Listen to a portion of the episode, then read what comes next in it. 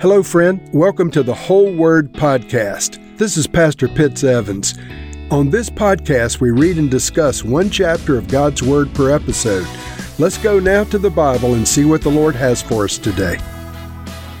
Reading from the International Version of the Bible, Matthew chapter 12. At that time, Jesus went through the grain fields on the Sabbath. His disciples were hungry and began to pick some heads of grain and eat them. When the Pharisees saw this, they said to him, Look, your disciples are doing what is unlawful on the Sabbath. He answered, Haven't you read what David did when he and his companions were hungry? He entered into the house of God, and he and his companions ate the consecrated bread, which was not lawful for them to do, but only for the priests. Or haven't you read in the law that the priests on Sabbath duty in the temple desecrate the Sabbath, and yet they're innocent. I tell you that something greater than the temple is here. If you had known what these words mean, I desire mercy, not sacrifice, you would not have condemned the innocent, for the Son of Man is the Lord of the Sabbath. Going on from that place, Jesus went to their synagogue, and a man with a shriveled hand was there. Looking for a reason to bring charges against Jesus, they asked him, Is it lawful to heal on the Sabbath day? He said to them, If any of you has a sheep, and it falls into a pit on the Sabbath, will you not take hold of it and lift it out? How much more valuable is a person than a sheep? Therefore, it is lawful to do good on the Sabbath.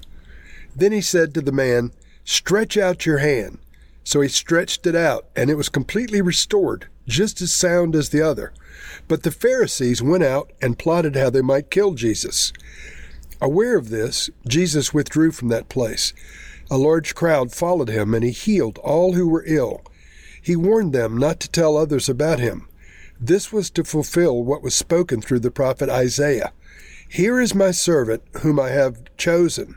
He is the one I love, in whom I delight.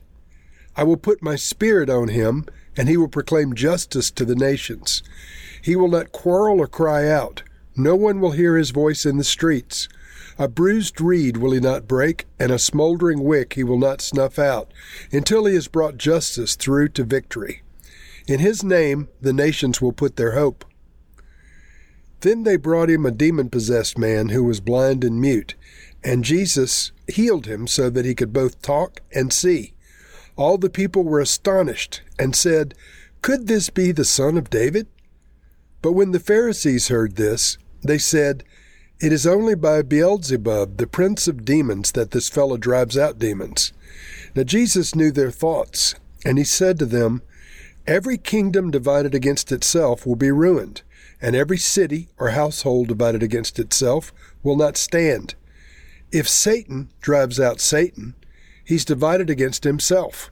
How then can his kingdom stand? And if I drive out demons by Beelzebul, by whom do your people drive them out? So then they will be your judges. But if it is by the Spirit of God that I drive out demons, then the kingdom of God has come upon you. Or again, how can anyone enter a strong man's house and carry off his possessions unless he first ties up the strong man? Then he can plunder his house. Whoever is not with me is against me, and whoever does not gather with me scatters. And so I tell you, every kind of sin and slander can be forgiven, but blasphemy against the Spirit will not be forgiven. And anyone who speaks a word against the Son of Man will be forgiven, but anyone who speaks against the Holy Spirit will not be forgiven, either in this age or in the age to come. Make a tree good, and its fruit will be good or make a tree bad, and its fruit will be bad. For a tree is recognized by its fruit. You brood of vipers, how can you who are evil say anything good? For the mouth speaks what the heart is full of. A good man brings up good things out of the good stored up within him, and an evil man brings up evil things out of the evil that's stored in him. But I tell you that everyone will have to give an account on the day of judgment for every empty word they have spoken. For by your words you will be acquitted, and by your words you will be condemned. Then some of the Pharisees and teachers of the law said to him, Teacher, we want to see a sign from you. He answered, A wicked and adulterous generation asks for a sign, but none will be given it except the sign of the prophet Jonah. For as Jonah was three days and three nights in the belly of a huge fish, so the Son of Man will be three days and three nights in the heart of the earth. The men of Nineveh will stand up at the judgment with this generation and condemn it. For they repented at the preaching of Jonah, and now something greater than Jonah is here. The queen of the south will rise up at the judgment with this generation and condemn it. For she came from the ends of the earth to listen to Solomon's wisdom, and now something greater than Solomon is here. When an impure spirit comes out of a person, it goes through arid places seeking rest, and it does not find it. Then it says, I will return to the house I left. When it arrives, it finds the house unoccupied, swept clean, and put in order. Then it goes and takes with it seven other spirits more wicked than itself, and they go in and live there. The final condition of that person is worse than the first. That is how it will be with this wicked generation. While Jesus was still talking to the crowd, his mother and brothers stood outside wanting to speak with him. Someone told him, Your mother and brothers are standing outside waiting to speak to you. He replied to them, Who is my mother and who are my brothers? Pointing to his disciples, he said, Here are my mother and my brothers. For whoever does the will of my Father in heaven is my brother and sister and mother. The chapter starts with the Pharisees rebuking Jesus because the disciples of Christ had been picking grain on the Sabbath and eating it. And so this was against their understanding of the religious prohibitions for the Sabbath concerning no work. Picking food when you're hungry from the fields and eating it was something that the Pharisees said that was a, a violation of the Sabbath. And so Jesus not only defended what his disciples did on the Sabbath, he went on to say that he was Lord of the Sabbath and that he was greater than the Sabbath. In verse 5, Jesus said, Haven't you read in the law that the priests on the Sabbath duty in the temple desecrate the Sabbath, and yet they're innocent? I tell you that something greater than the temple is here. And so he's saying that, that the priests who were on duty were working in the temple on the Sabbath. And so, in that respect, while they were working, they were violating uh, the Sabbath rules and regulations. And yet Jesus said they're innocent, and certainly the Pharisees held them innocent too. But then Jesus made the startling declaration I tell you something greater than the temple is here. And then in verse 8, he said, The Son of Man is Lord of the Sabbath.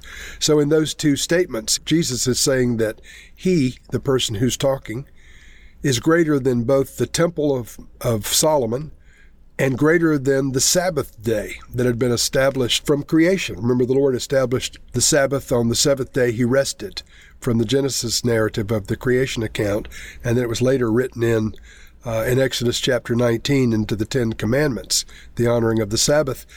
But the point that he's making, the religious leaders of his generation were trying to correct him. He's the Son of God. He's the author of these things. He's greater than the temple. He's greater than Judaism. He's greater than the Sabbath. And then they went on to accuse him of driving out demons by the power of the devil. Jesus responded in verse 26 If Satan drives out Satan, he is divided against himself. How then can his kingdom stand?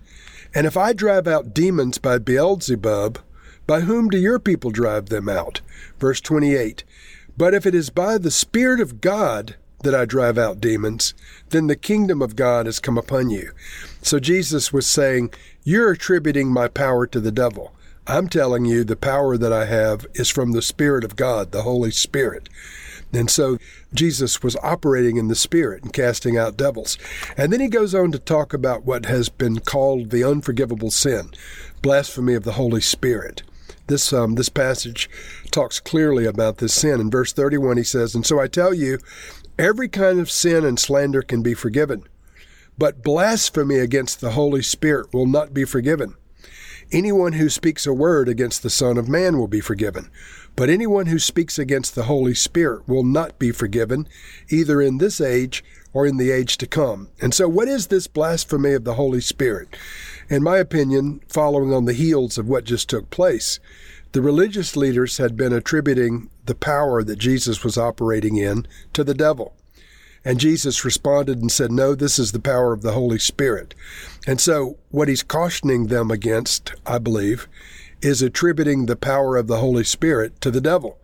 Because if you say what God is doing is from the devil, how can you be saved in this age or in the age to come? You don't even recognize the Holy Spirit of God in operation. I don't believe that this is a, an unforgivable sin for one mistake. I believe this is the pattern of a lifetime, attributing the power of God to the power of the devil. I know there are different theological understandings of it, but that's my understanding from this passage. So Jesus was warning them and warning us be careful what you say. Don't attribute supernatural things automatically to the power of the devil. If it's the Spirit of God who's doing these things, then you're in opposition to the Holy Spirit and you're in danger of blaspheming the Holy Spirit. Jesus went on to say that he was greater than Jonah, he was greater than Solomon, and he gave a caution in verse 37. He said, By your words you will be acquitted, and by your words you will be condemned. So, what do I have to say about that? I say, friends, as Christians, we need to watch our mouths. We need to be very careful what we say about other people, both believers and unbelievers. The Lord is always listening. If you just imagine that someone was following you around with a video recorder every minute of your life, you would have a pretty good understanding of what we'll be dealing with in eternity. Because the Bible says that by your words you will be acquitted, by your words you'll be condemned. It says in other places that the Lord hears those things that we say. The Lord observes not only our words, but our thoughts. And so you need to be very careful what it is that you say, what it is you declare, uh, what it is you accuse other people of. When you accuse, you come into agreement with the devil. He's the accuser of our brethren. And so, Lord, I pray that we would be those who watch what we speak I pray that we would speak words that cause us to be acquitted on the day of judgment, and that we would not speak words that cause us to be condemned. Remind us, Lord, Jesus is greater than the priest, greater than the temple, greater than the Sabbath, greater than everything within Judaism, greater than everything that exists, both within the known universe and beyond. In Jesus' name, amen.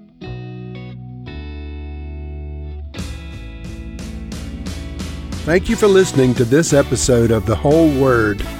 It was brought to you by Whole Word Fellowship and the Northern Virginia House of Prayer. If you were encouraged, please share our podcast with your friends. We'd also appreciate it if you'd hit subscribe in your favorite podcast app and take a few moments to write a review. If you'd like more information on our church and our ministry, you can go to wholeword.net or wholewordpodcast.com for more information. Thank you again, and may the Lord Jesus bless you today and always.